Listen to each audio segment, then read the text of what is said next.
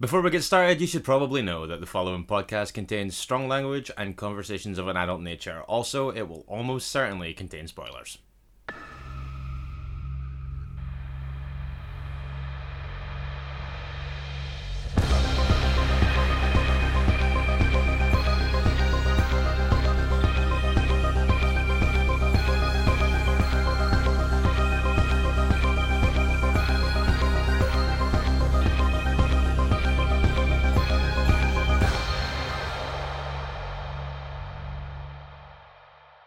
Hello and welcome to Minisode 113 of Strong Language and Violent Scenes, the podcast giving a second chance to films that might not deserve them. I'm Mitch Bain, I'm a lapsed horror writer and an occasional doer of musical things. And I'm Andy Stewart. Here we are again, sir, 11:15 on a Sunday morning, cutting it tight. Yeah, as we are wont to do lately. Very true, very true. How are you? I'm okay, man, I'm okay. How are you? Not bad, not bad. Eventful week. I think I would be lying, Mitch, if I even attempted to say that it was in any way eventful. Okay. It was not. Okay. You? Pretty eventful, I would say. A lot of things going on, but doing fine, and did manage to squeeze in some viewing. I think, judging by the messages you were sending me this week, that we've both watched the same film this week. Possibly, because I'll just tell you what I watched, and then you can confirm or deny that, all right? Sure. So I went on to Shudder, and I checked out Host. Me too. Alright, cool. By the way, thanks to Shudder for giving us advanced screening of that. Yes, very cool indeed. Now, I want to say that going into Host, we'd had a conversation this week, just when we were texting, where I said that I was like, I cannot stand the idea of like the next 8 to 12 months of horror releases being like, check out this isolation horror shot on lockdown. Sure, yeah. And I was like, I don't want millions and millions of those. And you were like, yeah, but Host looks good. And I was like, okay. So there it is on Shudder, directed by Rob Savage. Yeah, who did the amazing short, Dawn of the Deaf. I don't know if you've seen it. I have seen it. I saw it at Celluloid Screams one year. It's amazing. Yeah, it's incredible. If you've not seen Dawn of the Deaf, I would urge you to check it out. Yeah. So 56 minutes, this one. Basically, the entire thing is one long Zoom conversation and a kind of not a Ghost in the Machine horror, but certainly a ghost story of sorts. Yeah, that's right. It's six friends who gather around Zoom to do a séance over Zoom. Yeah. With the help of a medium, of course. They're not just winging it like I used to do when I used to draw a Ouija board on the floor and then try to work it. They've got someone who has, well, if you believe in that stuff, apparent credentials. Mm-hmm. Yes, yeah. I think that some of this stuff, because I think that like when that character shows up, I think that a lot of the kind of like airy-fairy kinds of things that she says and their kind of skepticism towards that gets a decent amount of actual laughs before this gets scary. Yeah. Also nice to hear a Scottish voice in there. Always nice, yeah. But basically, one of them kind of speaks out a turn and we believe angers the spirits. Yeah, and I think what happens is that the spirit, and this isn't spoilery at all because it's like right there on the Shudder blurb for the film, the spirit kind of takes on the form, if you like, of the character that one of the girls has kind of pretended to see or to make up. Yeah, which is like, again, it's a really cool idea. I think that one of the reasons why this works is that it's got a kind of story and ideas that transcend the gimmick. Yeah, absolutely. Mm-hmm. Also, creature stuff here, James Swanton. Yeah, absolutely. And Dan Martin did the effects. Ah, nice. Yeah, James Swanton of Sam Asher's film Frankenstein's Creature. Yeah, and I think soon to be in Scott Lias's debut film. In fact, he was in Black Mass, which you scored. That's right, yeah. And I believe, he is going to be, he's cast in Walking Against the Rain as well, I think. But everyone doing good work here though. I pretty much can't fault this. I think that it's very lean and that's to its benefit. Not just because I like watching short things. I just think that there's no room for fat. There's like no fat on the bone at all here. Yeah, I would absolutely agree. I really like they use the Zoom gimmick to kind of to the film's real benefit because they they've obviously not upgraded to like Zoom Premium or whatever it is because they get that 40-minute warning. Yeah, that's funny. All that kind of stuff. So yeah, I just think it's really well put together and I don't mind telling you, I jumped a fair few times. It's incredibly scary. Yeah, it's great stuff, and that's Host, and that's on Shudder now. Yeah, and like we say, it's not a massive drain on your time at all. It's 56 minutes, in and out, no problem at all. Yeah, burn through that in under an hour. Can't say fairer than that. I have one other thing to discuss. Pretty lean on the viewing this week then. I know you've been extremely busy with composing stuff. Yes, I'm kind of hoping to get a little bit more stuff watched this week, but this past week has kind of had to be given over to that to a large extent. Yeah, no, that's absolutely fine. So, I'm guessing we are going back to the 90s. Oh, very subdued, yes. I keep doing that robot voice, but like I think robots is more 80s. Yeah, I suppose that's true, actually. I don't know what a 90s equivalent would be, apart from, like, Bart Simpson. But I did go back to the 90s this week for something that I think also potentially doubles up as a smoky thriller. It's also garbage. I watched Hush. Oh, right, okay. From 1998, from director Jonathan Darby. So this is a couple here played by Gwyneth Paltrow and Jonathon Schaech, who move to his mother's farm, right, and have a kid there and things, and basically she is not all that she appears to be. She's a kind of like don't take my baby boy away type. This gets increasingly like sinister in a very 90s way. Everything about this is overtly 90s. Mostly I would say the patterns on the walls and floors and things. Okay. But I don't like this at all. It has a real Channel 5, 3 o'clock on a Wednesday afternoon, made-for-TV film vibe about it. All right, okay, and wow. And not made-for-TV in the same vein as, like, The Graveyard Story, where you can enjoy the fact that it has, like, quite a few technical shortcomings in a way that is very enjoyable. This is competently made beigeness. It's like the rice pudding of 90s side quest films. Good lord, okay.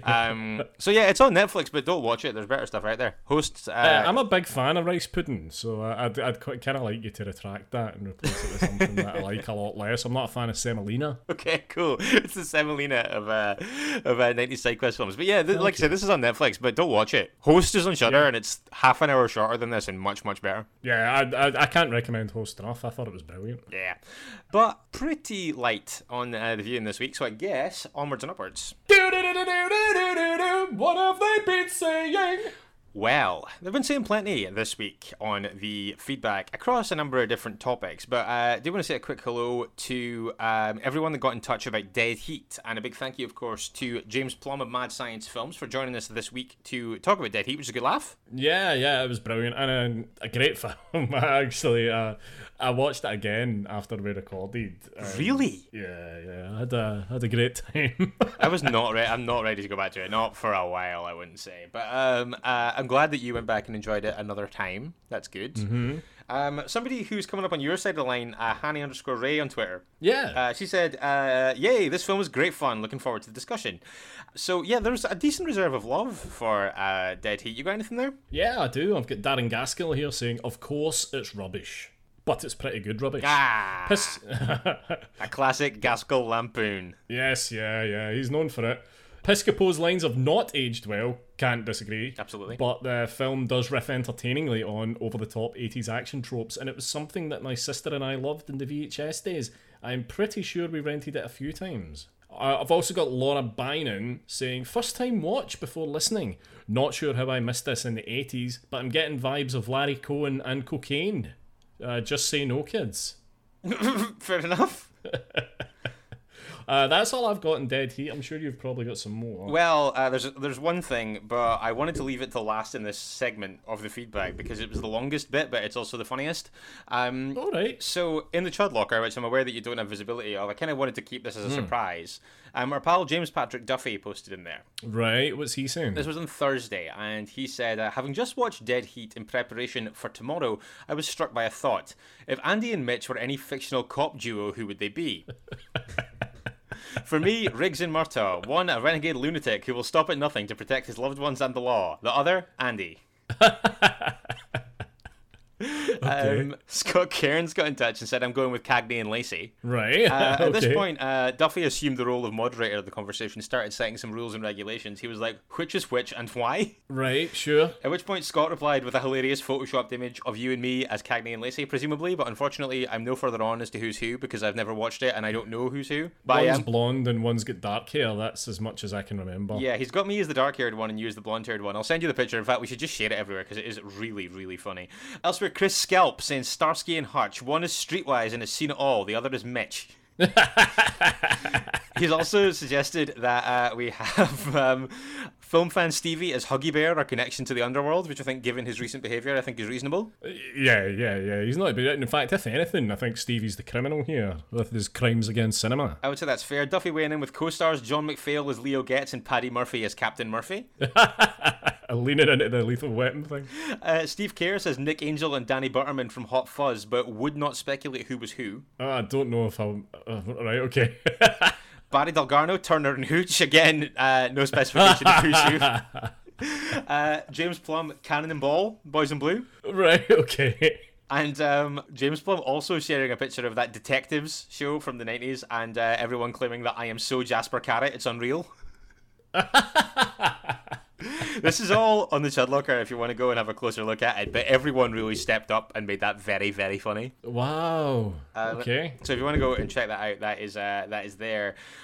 No one's speculating who was Mortis and who was Bigelow? No, actually, no. Nobody did that. That would be an interesting one. I'd be curious to know people's takes on that. I get the feeling I'm going to be Bigelow, and that makes me sad. I don't know. My one-liners are pretty terrible.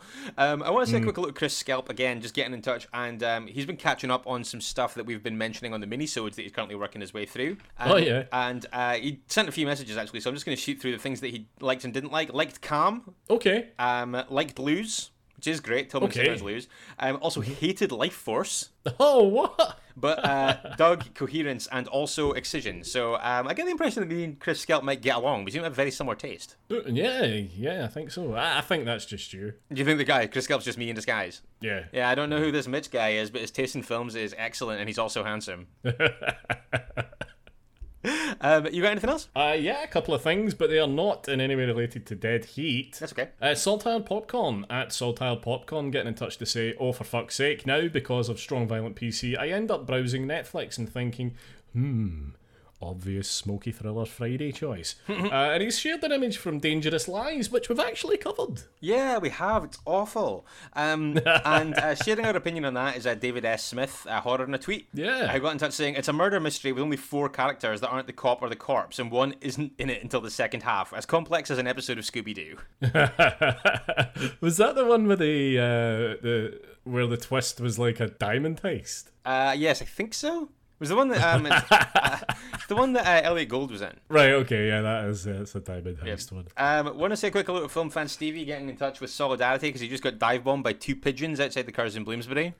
Thoughts and prayers, Stevie. Yeah, so I feel like me, him, and Kean should form a support group for people who've been the victims of unprovoked pigeon attacks. Like that terrible, awkward support group in Saw 7. Oh my god, the worst. Yes, something like that. Apart from the fact that Cary Elwes won't emerge from the shadows in the other one. He might have also been hit by a pigeon, you don't know. You know what, who can say? I can't speak to his experience. You got anything else before we move on? Yes, Cosmic Ray Girl getting in touch to say, is watching who else but Mitch's recommendation, The Cured. Oh, nice. Yeah, you are right about the angle here. I don't feel anyone has explored the recovery, redemption, and return to normal life for the infected.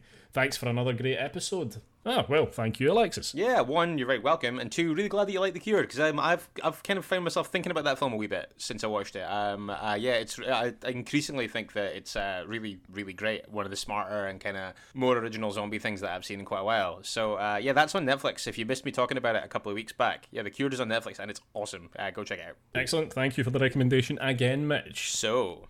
That's it, bitches! It is once again time for Mitch's Pitches. Mitch's Pitches is a feature on the show that is designed to exploit my ignorance for your entertainment. While we're recording, Andy will send a picture to my phone. It will be a poster from a horror film from years gone by.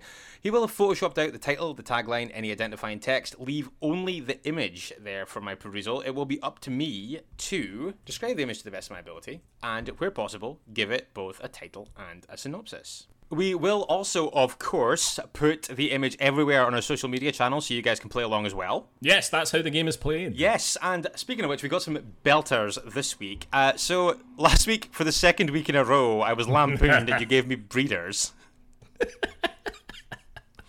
Oh, yeah, I did. Which I reappropriated as the lip filler killer, Tammy Tuck's Botox Shocker. Oh, sure, yeah, of course. A few people getting in touch with pitches this week, and I have got to hand it to everybody once again. There's just a handful of entries this week, but they are all absolute gold. Okay. I gotta say. Do it. So, first up, want to say hello to Chris Salt. Ah, Chris Salt. He's a guy now who just dips in every now and again. He's quite selective now about the pitches that he enters. Yeah, he turns up, drops bombs, and just leaves again. Yeah. Not least this week, when a beautiful young woman approaches him in a bar and asks him back to her place, young college student murder victim thinks he's found his dream girl. But the dream quickly becomes a nightmare when she gets him alone and her face cracks open to reveal a ferociously fanged, fanny-looking fiend within. Because, unbeknownst to its citizens, the sleepy seaside town of San Dominguez has been invaded by a horde of diminutive parasitic alien creatures piloting lady-shaped robot bodies so as to get around unnoticed. Now with bodies piling up and only 3 days left on the force, it's up to Detective Neil E. Retired to piece together the perplexing puzzle in front of him and crack the case before the monstrous miscreants spawn and take over the world in 1987's rightly forgotten sci-fi horror debacle, Growlers. Oh, I love that. I'd watch that. That sounds brilliant. That is powerful, powerful stuff. Kevin Matthews then, when mutant giant snakes are unleashed in the makeup section of a large department store, the management tried to cover up the carnage, even as customers are being eaten alive and eggs are laid in various products. It's even worse for the sweet and innocent Chastity Crotchlocked, who ends up getting ready for her first big school dance with infected makeup that drags her into a world of Cronenbergian terror. It's 1990s Mascara Anaconda. There it is. Maybe she's born with it. Maybe it's Maybelline, or maybe it's the result of makeup infested with the eggs of evil serpents of doom. Okay.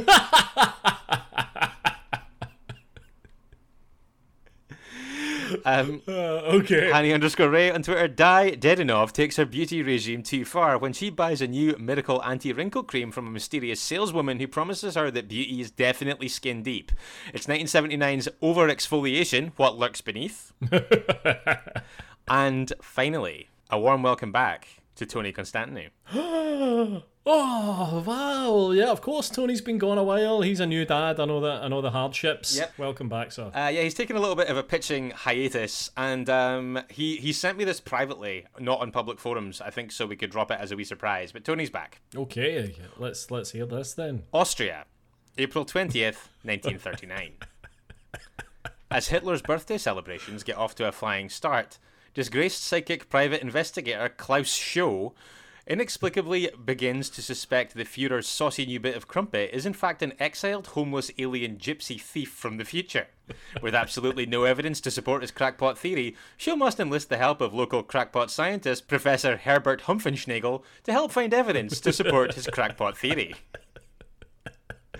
Now, as our unlikely heroes somehow uncover a fiendish plot to simultaneously burgle all the sweet shops in Austria at 9 p.m. in what can only be described as a low-stakes post-watershed crime spree, Schou must go on and stop the dastardly extraterrestrial terror before its minor actions have almost no impact on the future whatsoever in director Roger Beefclap's 1992's no-budget, straight-to-laserdisc classic, Private Dick Schou and the Mystery of the Illegal Alien Sweaty Petty Crime Primetime Time Traveler.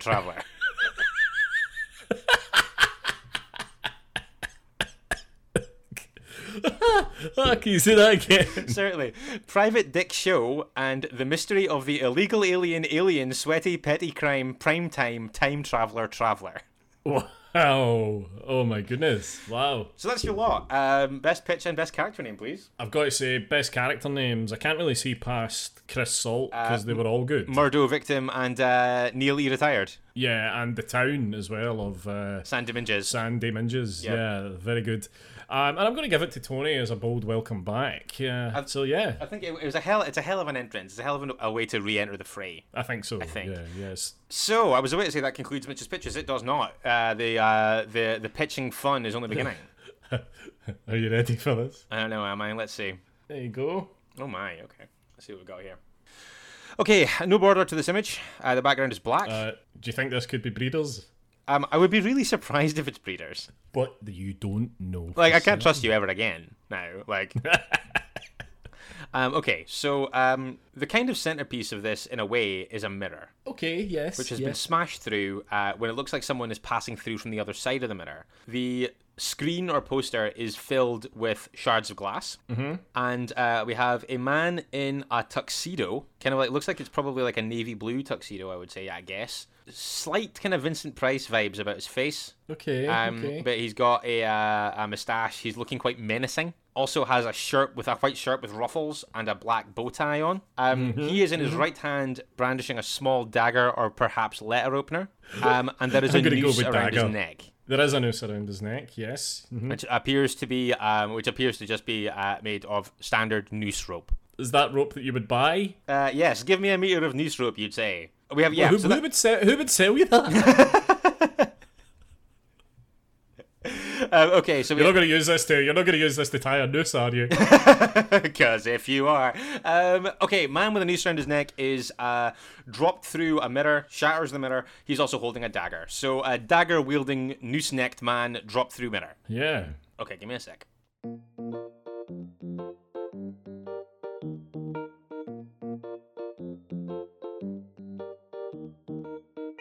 You ever worn a tuxedo? I haven't, no. Have you? No. I have worn a tuxedo. I've never worn one that had like ruffles down the front and a cummerbund. But I've certainly worn like a dinner suit type idea. I don't care for it, as you can imagine. I think I like. I generally like. I don't like having my neck encroached upon. Sure. You know? Sure. Okay. I think I just about have something here. I want to just preface this by saying that this is really fucking stupid, okay? I know your other ones are... Yeah, it's a break from the Herzogian serious tone of my normal pitches. Fire away, then. The sleepy town of Little Foreboding is rocked to its core when man about town Ernest Fopp, known for his sartorial elegance and expansive knife collection, is arrested for the murder of local socialite Anne Janeau. Oh, okay. Facing death by hanging, the second he falls to his doom, introverted office intern Wellesley Meek bursts in, explaining that a crucial piece of evidence has been lost due to an administrative blunder, and Ernest's last sight before he dies is his exoneration after it's too late. Oh, dear. Set to spend eternity in purgatory following a life of moral indifference and a destructive love of gossip, Ernest pleads with the powers that be to be sent back to repent. They agree, but what they don't know is that Ernest is back to wreak bloody vengeance on the incompetents who caused his death, and prevent further accidents in the process. It's the classic horror combination of reincarnation, bloodshed, office bureaucracy, and process optimization in the 1980 B-movie Stabtacular, Blood Red Tape, Clerical Terror. Okay, that wasn't so bad. Oh, that was alright. You've done stupider than that. Right. Tell me this isn't Breeders. I can tell you that the year is 1988. Okay. And that the film is Twice Dead. Twice Dead. Okay. I guess that makes sense from the artwork. Okay. Yeah. What is this about? And again, more to the point, who is emerging from the IMDb ether to synopsisize this for us today? Synopsisizer this week is our old pal Concord-New Horizons, open bracket with permission, close bracket, full stop. Lovely. Okay, cool. Catchy. Lay it on me. The Cates family is thrilled to learn they have inherited the old mansion of the deranged stage actor Tyler Walker. They arrive to discover that the mansion has turned into a playground for a local street gang. But the gang is not all the Kate's children have to worry about, as Tyler's ghost makes it known he is not pleased with their intrusion. Oh, is that all? That's all. I like that. That sounds good. That sounds like something I'd watch. I haven't seen it, so you're more than welcome to hunt it down and tell me if it's any good. It's probably on Amazon Prime, to be fair. Everything's on Amazon. Like, I was looking through the other day and see the sheer amount of Mitch's Pitches titles that are on there. Unbelievable. It's so funny how everything's on Amazon Prime, but week to week I can never tell you anything that's on Amazon Prime.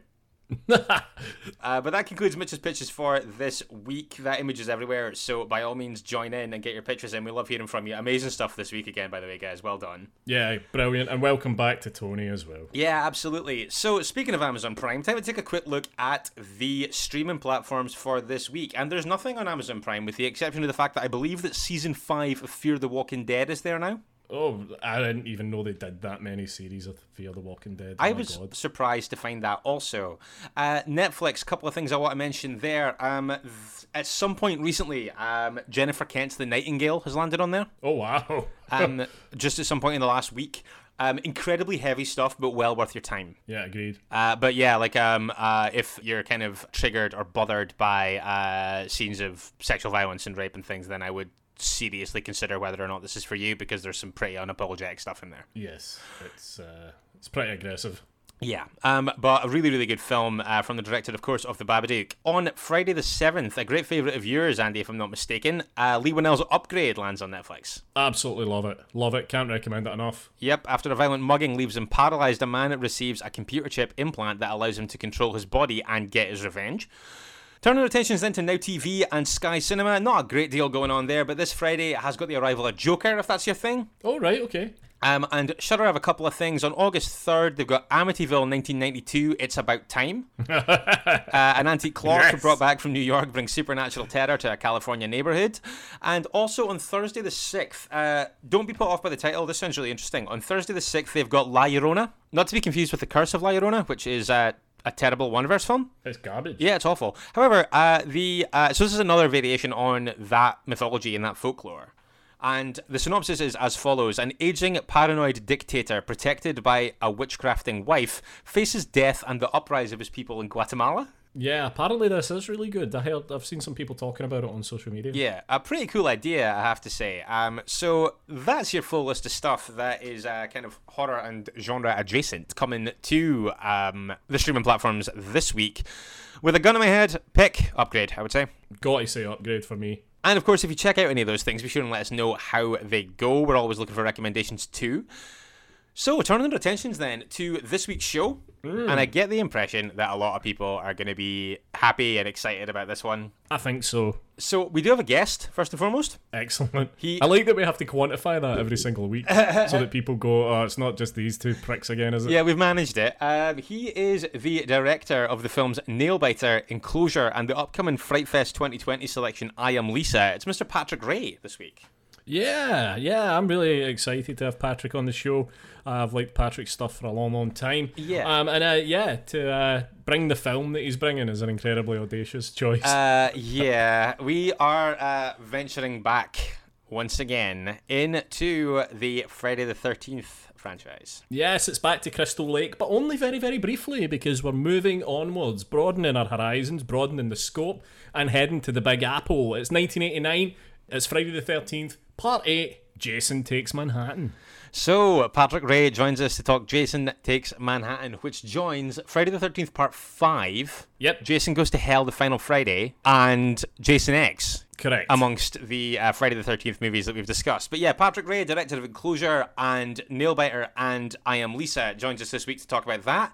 How you feeling about that? You want to get in touch with us and let us know? Then there's loads of ways you can do that. You can get in touch on Facebook and Instagram on Strong Language Violent Scenes. You can tweet us as well at Strong Violent PC, and you can email stronglanguageviolentscenes@gmail.com. Yep, and check out strongviolentpod.com, and of course also please check out our Patreon, patreon.com/stronglanguageviolentscenes, where you can find loads of stuff there, loads of cool tiers, loads of available bits and bobs to get your dirty little mitts on, and more exclusive content coming very, very soon indeed. Yeah, quite a few you're getting on the Patreon train now, one of which we'll be thanking very soon indeed at the end of the show. So we're back Friday with episode 112. Patrick Ray joins us to talk Jason Takes Manhattan. Join us then if you can. In the meantime, don't forget, it is better to die a hero than live as food in a world of chuds. Goodbye. Bye.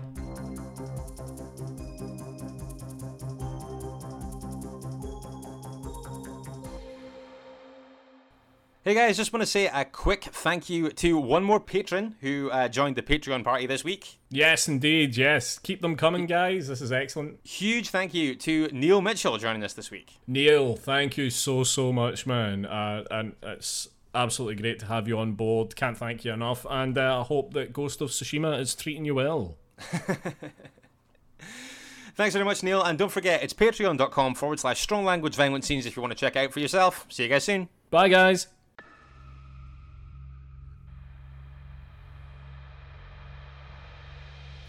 You've been listening to Strong Language and Violent Scenes with Andy Stewart and Mitch Bain.